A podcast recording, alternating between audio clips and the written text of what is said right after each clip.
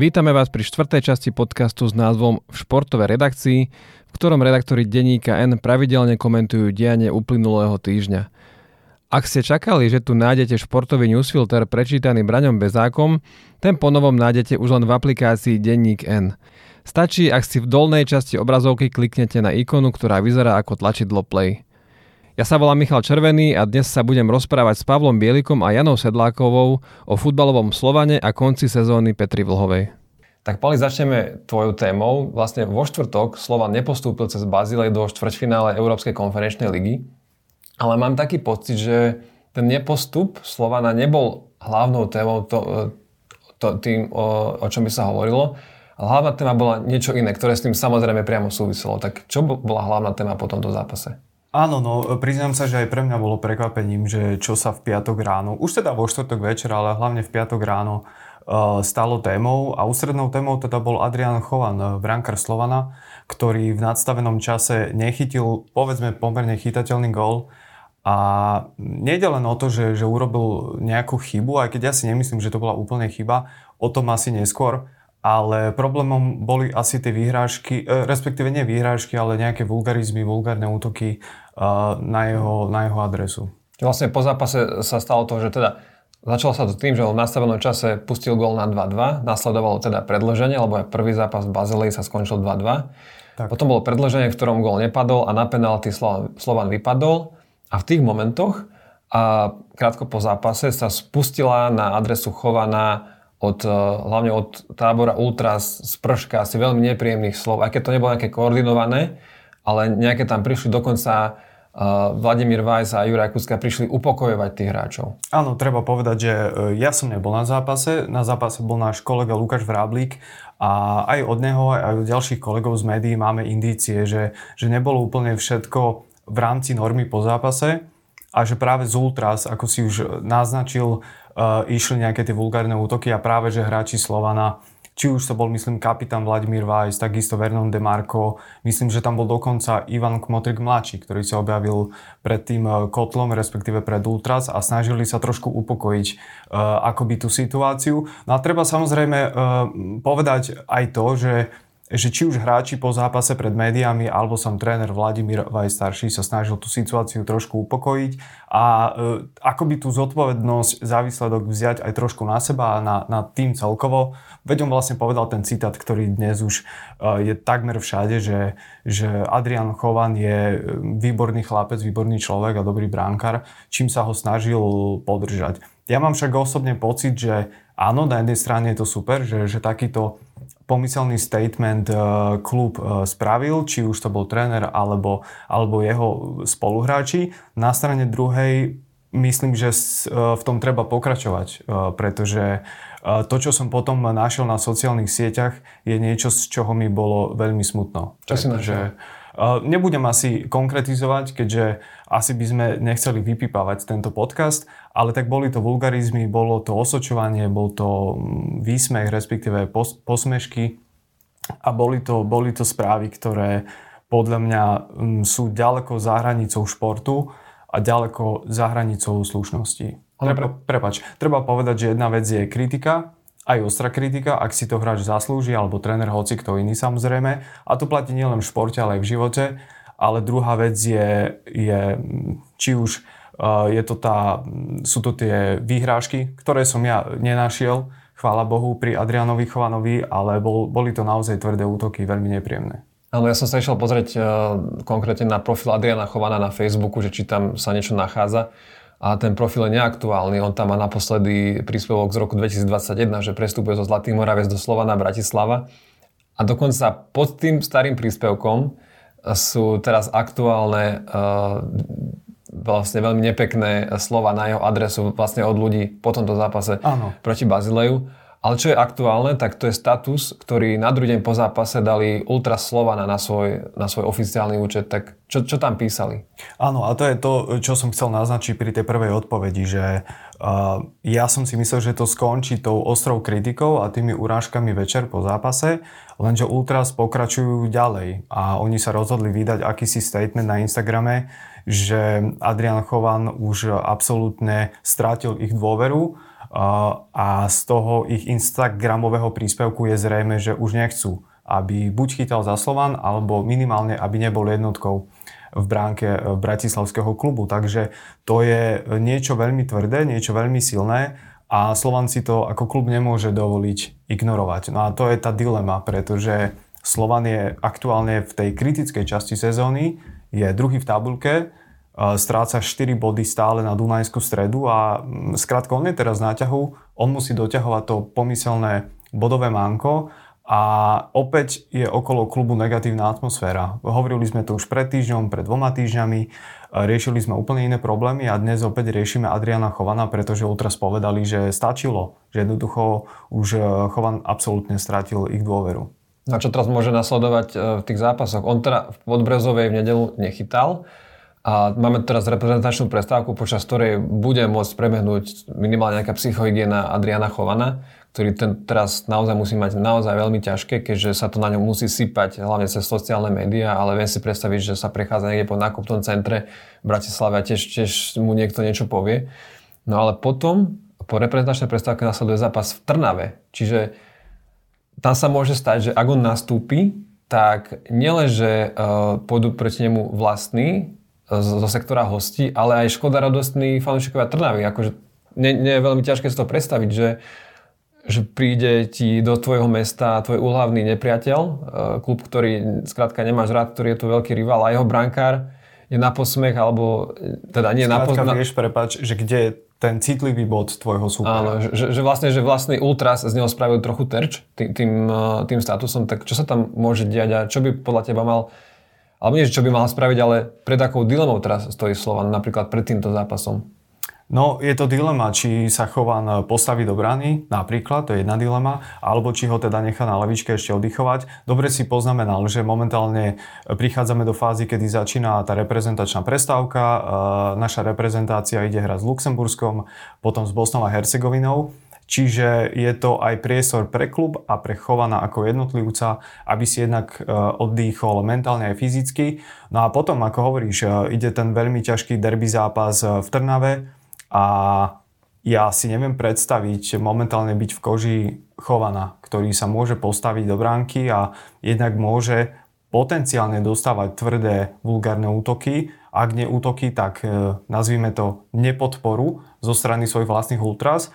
No a takisto mm, nejaké, nejaké posmešky alebo útoky, alebo útoky zo strany Ultras, Ultras Spartaka. Veď e, ja som bol prednedávnom na zápase, e, na derby zápase e, Slovan Trnava, ktorý Slovan jednoznačne vyhral a, a rozprávali sme sa aj v podcaste o mnohých negatívnych veciach, ktoré tam zazneli. Tieto dva tábory zvyknú na seba útočiť aj vulgarizmami a rôznymi Uh, nepríjemnými vecami, ktoré by som opäť nerad konkretizoval, aby sme tomu nedávali nejakú veľkú reklamu ale neviem si momentálne predstaviť, v akej koži momentálne môže byť, e, môže byť chovan. No a to je jedna z tých veľkých dilem Slovana, že či nechá svojho bránkara oddychnúť a nejakým spôsobom ho môže tým zachrániť, alebo naopak môže nechať priestor aj Chovanovi zachytať a pomôcť mu vybudovať, vybudovať, vybojovať pardon, tie tri body. No.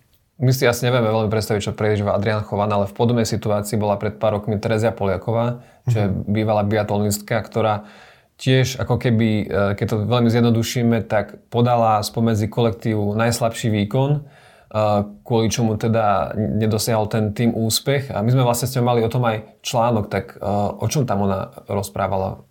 No, t- uh, Terezia Poliaková hovorila hlavne o tom, aké je ťažké byť e, športovkyňou na Slovensku vrcholovej, e, na vrcholovej úrovni, hlavne keď súťažíte akoby v tieni Kuzminovej, ktorá bola naozaj fantastická a môžeme byť jej vďační za všetko, ale povedzme si na rovinu, sme v malej krajine a nie každý môže byť Vlhova, nie každý môže byť Sagan a nie každý uh, môže byť uh, Kuzminova, pardon.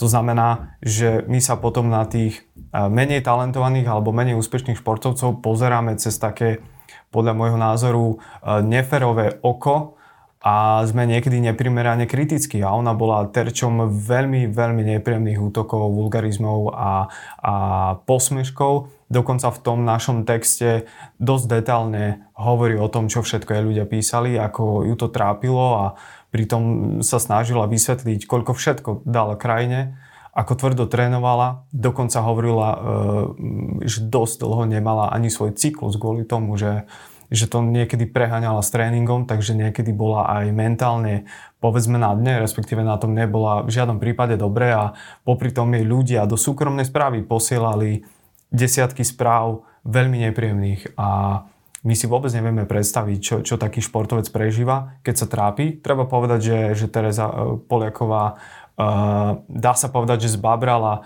myslím, že to bol rok 2019, začiatok sezóny, kedy zbabrala nejaké štafety a veľmi ju to trápilo, ale najhoršie, čo sa stalo, bolo práve tá reakcia potom a tá naša reakcia ako fanúšikov, ktorí sme ju nepodržali, ale naopak sme hovorili, nech skončí s biatlonom, nech sa neukazuje na verejnosti a podobné veci. Tak aby sme nehovorili negatívne iba v tom slovenskom kontexte, tak e, bohužiaľ je to aj e, vo svete celkom bežná vec, dokonca aj v tom vyspelom západnom svete. Napríklad nedávno sa to stalo manažerovi Chelsea Grahamovi Potterovi, e, keď on vlastne prevzal Chelsea na jeseň a mal teraz na prelome rokov veľmi, veľmi zlú sériu výsledkov a jemu dokonca prišli výhražky smrti. Čiže, čiže bohužiaľ toto sa v športe deje a hovorili o tom už aj viacerí tenisti v minulosti, že, že hlavne po zápasoch, ktorých nečakane prehrajú, tak im prídu dosť nepekné správy od ľudí, ktorí zrejme si natypovali na ich výsledok a kvôli nim prišli o veľké peniaze.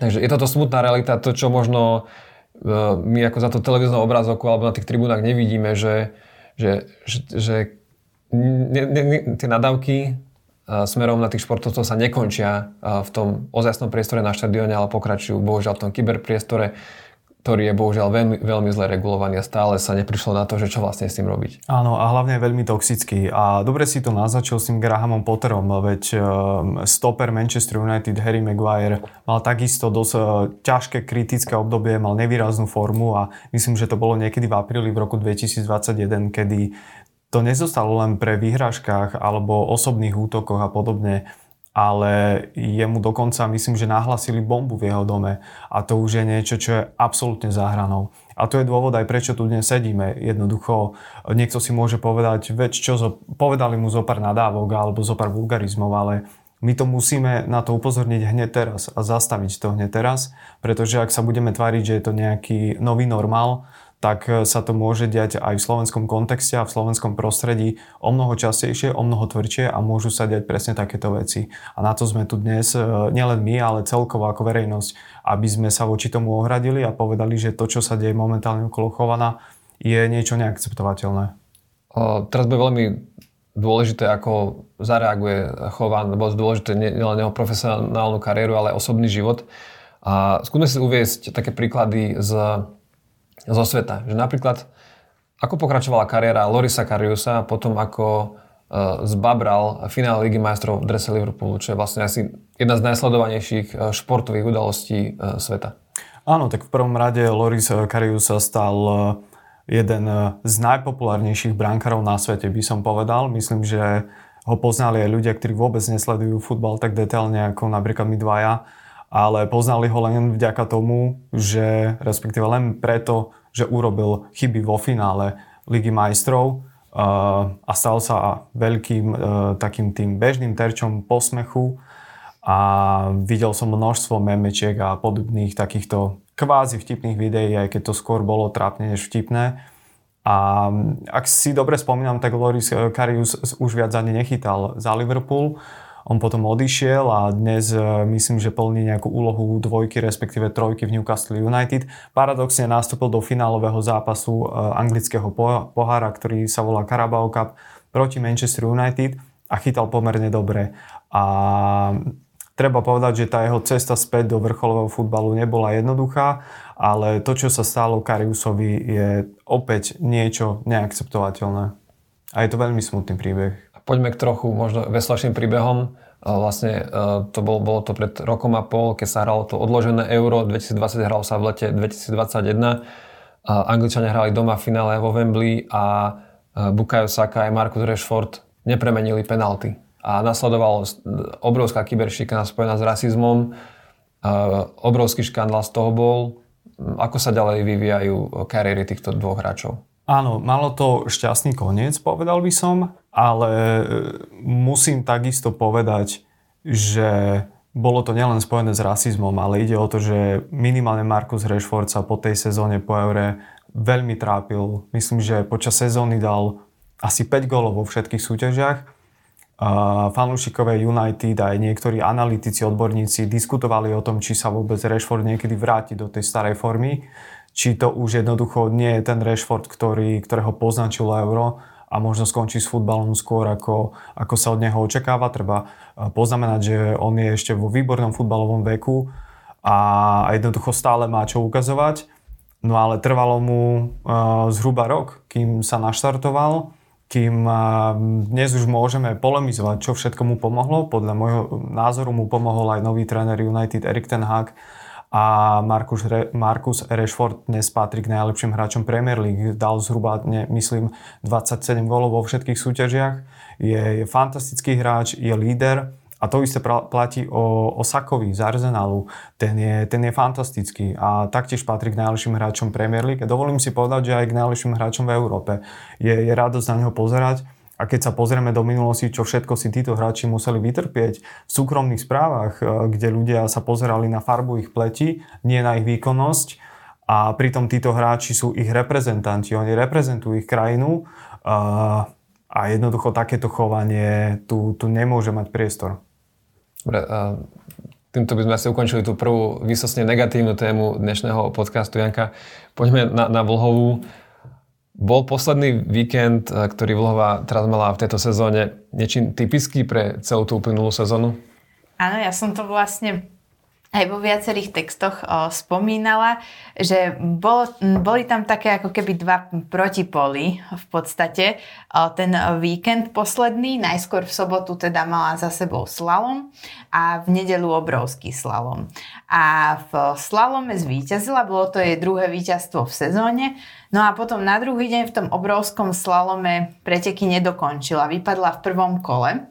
No a áno, v podstate hm, táto sezóna bola na jednej strane aj, bolo v nej viacero úspechov, bolo to jej druhé víťazstvo v tejto sezóne, ale potom ten obrovský slalom, to zase bola tá druhá ukážka toho, že v tejto sezóne zároveň v každej disciplíne raz aj vypadla. O, takže Takže áno, v podstate to tak v malom priestore za tie dva dni ukázalo tie tie, tie také dva protiklady a ešte zároveň o, taká, možno, že taká trochu aj skôr zábavná spojitosť toho, že vlastne získala za ten víkend 100 bodov, čo keby sme si to rozdelili Tak je to v priemere v podstate 50 bodov na jedny preteky a 50 bodov je za štvrté miesto, čo je v tejto sezóne bola 8 krát štvrtá, čo naozaj keby sme hľadali v historických štatistikách, tak neviem, kedy by sme našli nejakého pretekára, ktorý bol 4, 8 mm, krát za sezónu na štvrtom mieste, takže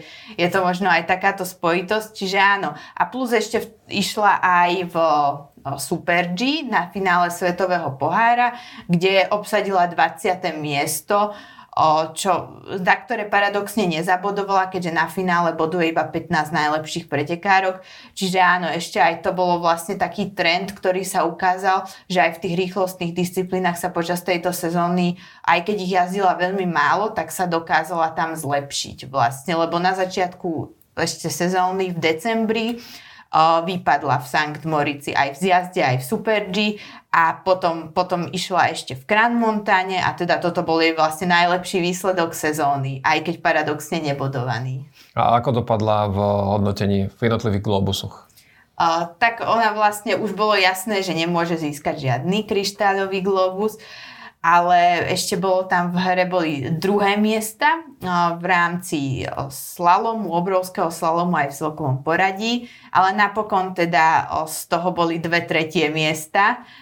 V, v slalome teda aj vďaka tomu víťazstvu tam viac menej to bolo také, že tam ak nejako výrazne nezlyha, tak by mala si to tretie miesto obhajiť šanca na druhé miesto tam bola minimálna, tam by musela Wendy Holdenerová nejako pokaziť preteky. Čiže tam sa jej to viac menej podarilo, bola teda tretia. Um, no a potom v, v celkovom poradí, tak tam a zároveň aj v obrovskom slalome bojovala ešte s viacerými pretekárkami. No ale tým, že ona bola druhá v obrovskom slalome, Lenže tým, že vlastne vypadla, tak ju, tam bolo to veľmi tesné a predbehli ju vlastne iné pretekárky, čiže napokon skončila až štvrtá v celkovom poradí obrovského slalomu. A v celkovom poradí napokon si obhájila teda tretie miesto, ale treba povedať, že mala aj trošku možno, že v, to, v tých záverečných pretekoch šťastie tým obrovským slalomom, keďže tam jej najväčšou konkurentkou bola Federika Briňoneová, no a keď Petra Vlhová vypadla, tak zrazu Briňoneová bola v tej pozícii, že má vo vlastných rukách, či vlastne Vlhovú predbehne, alebo nie. No a Briňoneová išla na štát hneď ďalšia a taktiež vypadla. Mm. Čiže napokon v podstate tak trochu pomohla týmto Petre Vlhovej. Aj keď samozrejme tie body počas tej celej sezóny si Vlhová sama získala, čiže, čiže ale teda v závere sa na jej stranu aj trochu priklonilo šťastie. A myslíš, že táto je uplynulá sezóna bola pre ňu úspešná alebo neúspešná? Uh, ona to tak dobre zhrnula, že, že je spokojná, ale že nie úplne. Tak to by asi tak úplne vystihovalo aj celú tú sezónu, lebo ona nebola ako zlá aj na základe tohto, čo vlastne hovoríme, že dve víťazstva dosiahla, teda teraz vo slalome v Andore, v Soldeu na finále Svetového pohára a predtým v januári vo Flachau. Zároveň nevyhrala ani jedny preteky v obrovskom slalome, čo sa jej stalo prvýkrát od sezóny 2018-2019 ešte. Takže v tomto smere v obrovskom slalome sa jej to nepodarilo a za tretie miesto v slalome celkovo na svete aj celkovo v tom celkovom poradí je určite dobrý výsledok, takže zlá sezóna to nebola, ale pri tom štandarde, ktorý mala z minulých sezón, tak bola o niečo slabšia, lebo ona mala v posledných rokoch vždy ako keby nejaký úspech presahujúci to. V úvodzovkách to poviem, že len víťazstvo v pretekoch, že bola tam ešte vlastne sa to začalo, keď v roku 2019 získala titul majsterky sveta v obrovskom slalome a potom vždy potom tam bol buď malý kryštáľový globus, veľký kryštáľový globus alebo aj olimpijské zlato a nič také tento rok teda tam nebolo ale dá sa povedať, ako som už hovorila, že tá sezóna bola úspešná, ale nie tak ako tie predchádzajúce. Ona mala veľmi náročné obdobie okolo Nového roka. Tam hneď po Vianociach boli, boli preteky v rakúskom Zemeringu, na ktorých ona štartovala potom ako mala nejakú črevnú výrozu, niekoľko dní nejedla, bola strašne oslabená. Potom, mala, potom sa jej vo Flachau v januári podarilo takmer po roku zvíťaziť ale to už bolo v tom momente, keď po tom vyčerpaní, čiže už išla na nejaké zásoby, ak to tak môžem zjednodušiť. No a potom, potom uh, víťazstvo Flachau prišla oslava, ktorá vlastne sa dostala aj na internet, kde, kde vlastne ona bola vulgárna voči svojej rivalke Michale Šifrinovej, čo sa potom vo veľkom riešilo, ona sa aj ospravedlnila. Myslíš si, že týchto, koľko to mohlo byť, 2-3 týždne, boli ako keby že kľúčové v tejto sezóne? Ako, a, ako ju mohli ovplyvniť jednak po tej fyzickej stránke a, dru, a jednak aj po tej stránke mentálnej? Určite áno. Začnem asi tou zdravotnou stránkou. Tam je to asi viac také aj možno, že faktické, že to hovoril aj tréner Mauro Pini po majstrovstvách sveta, že ona bola v podstate celý január chorá, že ono sa to začalo presne potom Flachau niekedy, lebo tam bol veľmi náročný program. Tesne pred novým rokom ona vlastne v tom Semeringu išla, kde, kde teda bola tesne po tej výroze, potom a potom boli hneď po novom roku Záhreb, Kránska gora a Flachau, čo bolo veľmi náročný program v priebehu, v priebehu zo pár dní absolvovala vlastne 5 pretekov alebo teda 4, lebo v Záhrebe napokon sa jedni nešli, takže, takže z toho bolo jedno menej. Ale stále to bol veľmi náročný program a prišlo teda takéto vyčerpanie, hovoril, že ona bola potom celý január chorá vlastne. A veľmi ťažko sa jej dostávalo aj na majstrovstvá sveta, kde nezískala žiadnu medailu. Ťažko sa jej dostávalo ako keby znova do tej formy a že sa to prejavovalo aj tým, že ona v závere tých pretekov väčšinou nesti, nezvládala už to tempo, že v posledných sekundách tej trate jej dochádzali sily, čo pritom bola vždy jej ako keby silná stránka, že dokázala v závere veľmi e, získať aj možno nejakú výhodu na tie superky, že kým iné už nevládali, že mala dobré závery teda tých jazd. A teraz jej to kvôli tomu oslabeniu nevychádzalo a teda trvalo jej v podstate ešte cel, viac menej takmer celý február, kým sa dostala naspäť. No a vlastne potom až ten marec tam už len bol vlastne slalom, obrovský slalom v Ore a potom to finále Svetového pohára. Čiže určite ju aj toto zdravotne mohlo ovplyvniť.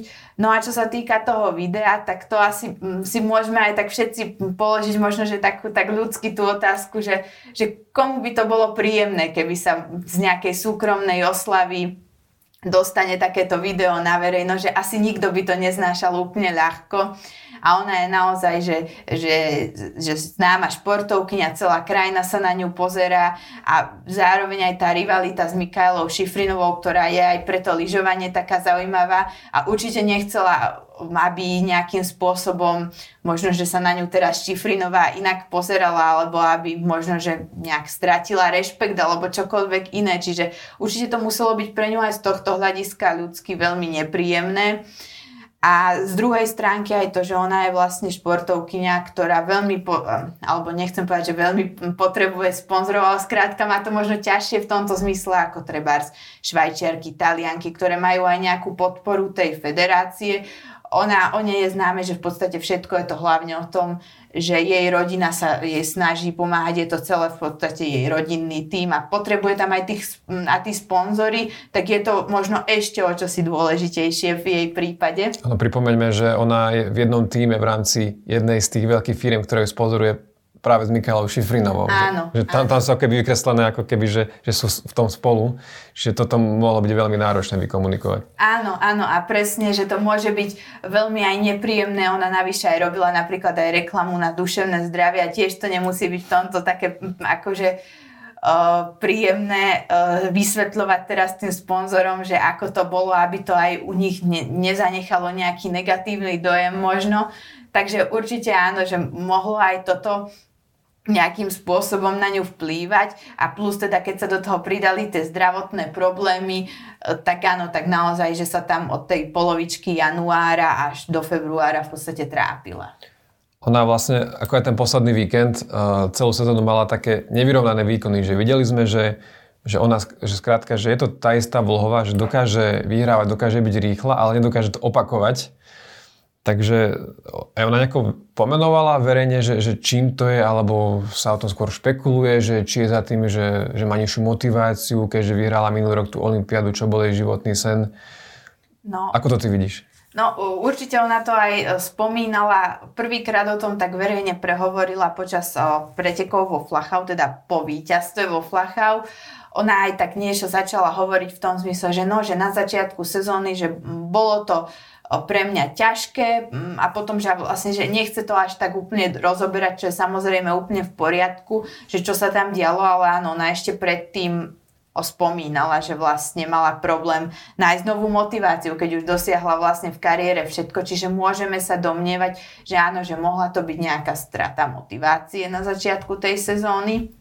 A potom vlastne tie, potom prišla tá, keď vyhrala konečne, potom prišla tá choroba, čiže to bolo veľmi také m, v podstate nepríjemné, že naozaj takmer dva mesiace sa tam potom zdravotne trápila, keď už možno, že psychicky dostala takú sprúhu tým víťazstvom.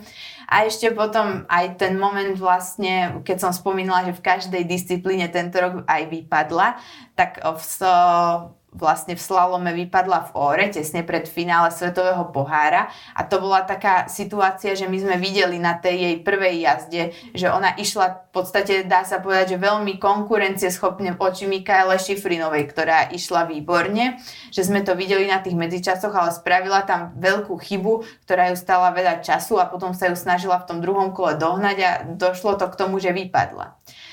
Čiže aj toto, že keď už sa konečne dala tak trochu z toho všetkého do poriadku, tak potom prišiel takýto moment, že v tom ore vlastne vypadla chybou, takže, takže ešte aj to neprospievalo, čiže potom bol vlastne taký dobrý signál to, že napokon sa jej podarilo do konca sezóny ešte vyhrať. No a ty si napísala v nedelu vlastne po, po tých posledných, vlastne alebo v sobotu v nedelu si napísala počas toho víkendu, že uh, tento záver sezóny môže byť kľúčový pre ďalšiu, nielen že, že, že sezónu, ale celú kariéru, tak to si ako myslela? Uh, no, ako som teda už viackrát naznačila, že tým, že mala tieto také fázy, že najskôr teda čakala dlho na víťazstvo, potom vyhrala, potom bola chorá, a potom teda prišiel v hore ten moment, že už vyzeralo, že už možno, že je aj späť a zároveň, že teda vypadla, tak je veľmi dôležité, že tú sezónu napokon zakončila víťazstvom. Aj keď teda v tých posledných pretekoch úplne vypadla, ale aj jej asistent trénera Matej Gemza povedal, že ako keby tá pozitívna emócia z, toho, z tej soboty, z toho slalomu o, je takou dobrou bodkou a že to preváži nad tým, nad tým, že možno potom napokon vypadla a aj vlastne Mauro Pini, hlavný tréner, povedal, že, že teraz to veľmi pomôže do tej letnej prípravy. Práve preto, že ako som hovorila, že hľadala motiváciu po tej olympiáde, prečo pokračovať. A potom tá sezóna nebola taká úspešná, ako sme tu už teda z tých viacerých uhlov pohľadu hovorili. A preto určite to je pre jej kariéru do, dobrá motivácia, že prečo ďalej napríklad ešte pokračovať, keďže ona už naozaj dosiahla všetko a je to dobré, že teda na záver sezóny si, teda možno aj sama sebe dokázala, že, že áno, že stále dokáže zdolávať aj Šifrinovú. No a práve tam som sa chcel Áno. dostať, že, že nemôžeme rozprávať 20 e, minút do Vlhove bez toho, že spomenuli Šifrinovú. No a tie sa ten, tento rok vyhrala Veľký globus aj Malé globusy. Uh, alebo iba jeden malý globus? Ako Dva. Dva malé aj globus. za slalom, aj za obrovský slalom. Áno, a prekonala vlastne historický rekord nielen Linci Vonové, ale aj Ingemara Stenmarka, čiže nikto v histórii nevyhral viac pretekov, aj keď si Ivice, Kostalič si môže hovoriť, čo chce, keďže teda už sme to roz, rozobrali v predošlých podcastoch, že on teda spochybňoval ten jej rekord, keď mal prísť, že však, že, že to iné, keď to dosiahne žena, keď muž a my s tým samozrejme nesúhlasíme. No ale poďme k tej motivácii Šifrinovej, pretože čo ju ešte môže e, ťahať? E, že rekordy prekonala, má, má veľa, globusov, že asi má plnú detskú izbu, a, tak, a Olympiáda ďalšia je ďaleko, je až 2026, tak e, čo ju podľa teba môže ťahať a čo teraz od nej môžeme čakať? Áno, možno niekto, keby chcel veľmi do tých rekordov, tak ešte môže hovoriť, že ešte môže byť takou motiváciou prekonať rekord Tiny Mázovej v počte bodov za jednu sezónu, čo bolo 2414, čo dosiaľ teraz bolo vlastne 10. výročie. V 2013 sa jej to podarilo, ale predpokladám, že to nie je nikoho primárnym cieľom, že s tým by išiel do sezóny, že toto chce dosiahnuť. Ale keď Mázová po nej trošku vyhorela. Áno, a ešte aj to. Hej, že naozaj, ale treba povedať, že Šifrinová k nemu bola relatívne blízko v tejto sezóne, že mala 2200 aj niečo bodov, takže nebola až tak ďaleko. Čiže toto asi nie je úplne to, čo by ju motivovalo, aj keď by to mohol byť zaujímavý rekord. A ešte keď hovoríš o tých rekordoch, tak prekonala ešte na záver sezóny aj uh, Linci Vonovú v počte pódiových umiestnení v mhm. kariére, čo už je naozaj že taká vec, že to nie sú rekordy, za ktorými by niekto, že toto chcem prekonať, išiel. Čiže čo ju môže motivovať? No, O, tak jej, ako si spomínal tú olympiádu, jej posledná olympiáda vôbec nevyšla. Naozaj, že vlastne vypadla vo všetkých tých pretekoch, ktorých mala byť hlavnou favoritkou v tých svojich technických disciplínach v slalome, v obrovskom slalome a ešte aj vo slalome v rámci alpskej kombinácie, čo je akože zlyhanie, ktoré si ťažko, ako vieme vôbec, e, že, že, že keby sme to chceli si to predstaviť, že sa niečo také môže stať, tak ani by sme tomu neverili, že sa toto všetko môže udiať. No a takže možno tá olimpiáda, lebo lebo vlastne to, je, to aj ona hovorila, že mm, som s ňou nedávno počúvala rozhovor, kde vlastne hovorila, že to je jedna z mála vecí, ktoré ona si dala, že toto chcem teraz dosiahnuť, že to boli jej olympijské víťazstva. V Soči, kde veľmi mladá získala zlato v slalome a potom zase v 2018 v Pyeongchangu získala v obrovskom slalome zlato. Čiže áno, toto ešte pre ňu môže byť nejaká motivácia, že ako keby napraviť si tú olimpijskú reputáciu. No áno, už nemá veľmi aké rekordy prekonávať. Už, o, už vlastne všetky prekonala. Takže to môže byť o, o tom, že, že chce možno už naozaj len pre tú radosť lyžovať a ešte počkať do tej olympiády ďalšej. O, to inak som nedávno robila rozhovor s americkým novinárom Stevom Porinom, ktorý ju pomerne dobre pozná, sleduje jej kariéru a hovoril, že toto je na nej to najúžasnejšie alebo najneuveriteľnejšie ako na športovkyni, že nikdy nestratila motiváciu. Že nikdy sa jej nestalo to, že by už nevedela, prečo ďalej pokračovať. Že áno, že možno keď jej zomrel otec, čo bolo ale skôr ľudsky veľmi ťažké obdobie a naozaj ju to zobralo, ale to, to, bolo, to ani ne, sa netýkalo tak priamo nejakých úspechov ďalších, ktoré by chcela alebo už nemala motiváciu dosiahnuť ale to sa týkalo skôr tak všeobecne života. Ale v rámci toho športu nikdy nestratila motiváciu. Takže ja si myslím, že už naozaj to bude o tom, že že chce, ona aj hovorí často, že ona ne, neližuje pre tie rekordy, takže a možno, že si dá rekord, že chce dať 100 víťazstiev, už ich má 88. Zaokrúhli to. Ináč ten Steve Porino ti povedal veľmi zaujímavú vec, eh, ktorú sme potom aj vyťahli do titulku, a, a v tom ohľade tá Olympiáda dáva zmysel, že môže byť motivujúca, pretože my Mikaelu Šifrinovou poznáme ako tú fenomenálnu lyžiarku, ktorá víkend čo víkend dokáže vyhrávať. Ale to, to vieme my v Európe, respektíve v tých európskych krajinách, ktoré sledujú lyžovanie. A, ale v Amerike ju poznajú ako tú, ako tú, ako tú e, športovkyňu z nejakého menšieho športu, ktorý v Amerike nie je až taký úplne že na vrchole a vedia, že pravidelne vyhráva nejaké, no, nejaké menšie preteky tam v Európe a že keď príde Olympiáda, tak, tak, tak vidia, že ako, ako zlyhala, že, že, že to skrátka nie, nie je tá istá lyžiarka. Čiže paradoxne, že keď, keď my ju poznáme ako tú absolútnu rekorderku, tak pre Američanov, ktorí nie sú akože úplne fanatici do lyžovania, ktorí to sledujú stále, tak pre tých takých obyčajných športových fanúšikov ona je tá, čo, tá, čo zlyhala. Čiže možno toto pre ne môže byť motivujúce, aby to skrátka zakončila tým, že aj že, že bude hviezda nielen v Európe, ale aj v Amerike. Jednak prekvapilo, že ona bola na nejakom zápase NFL, čo teda americká, Liga amerického futbalu. A bola tam v kontakte s nejakou hviezdou NFL a ona dala také vyjadrenie potom, že Prekvapilo ma, že ma pozná. Čiže som pozeral, že, že u nás ju pozná každý futbalista, slovenský určite, ale že, že tí americkí ju, že, že tu stále prekvapuje. Áno, a keby sa asi kohokoľvek pomaly na Slovensku spýtame, že kto je Mikaela Šifrinová, tak ak aj nesledujú lyžovanie, tak minimálne vedia, že to je tá úspešná lyžiarka, že je to naozaj no. také zaujímavé tým, že ten Steve Porino to povedal, že v Amerike je možno v jednej chvíli 20 úspešných športov, kým vo väčších športoch, že pre nich to lyžovanie je naozaj že veľmi okrajový šport a naozaj ju sledujú len počas tej olympiády. Čiže... A možno by som zakončil tým, že vlastne ty si došla do denníka na začiatkom januára, ale teda dosť intenzívne si prežívala tú sezónu Petri Vlhovej aj priamo na pretekoch.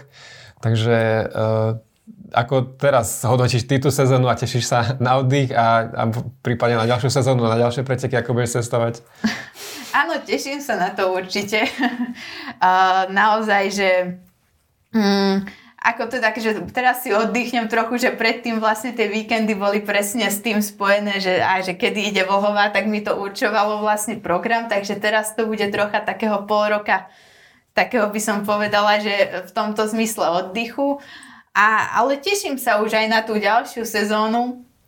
Uvidíme teda, aká bude úspešná, kam všade o, teda pôjdem, ale teda určite sa na to teším a, a už v podstate v podstate by som povedala, že ale zase ten oddych tak ako tým lyžiarom, tak aj tým novinárom dobre padne, lebo ja som to o, vlastne keď som išla ten, ten ten uh, Záhreb, potom Kranská gora a Flachau, tak my sme vlastne v jednom kuse boli aj s inými no, slovenskými novinármi tam vlastne celý ten čas.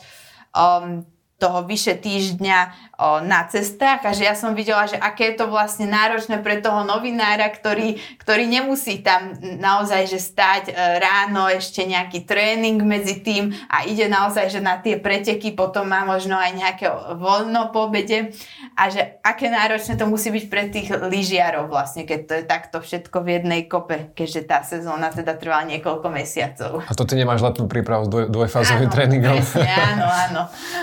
Dobre, toto bola Jana Sedlaková. Ďakujem. Ďakujem, že si prišla do štúdia. A sedel tu aj Pali Bielik, aj keď posledné minúty teda tu ticho sedel. Ticho sedel, ale počúval. Pekný deň, ďakujem. Ja sa volám Michal Červený a teším sa na vás o týždeň.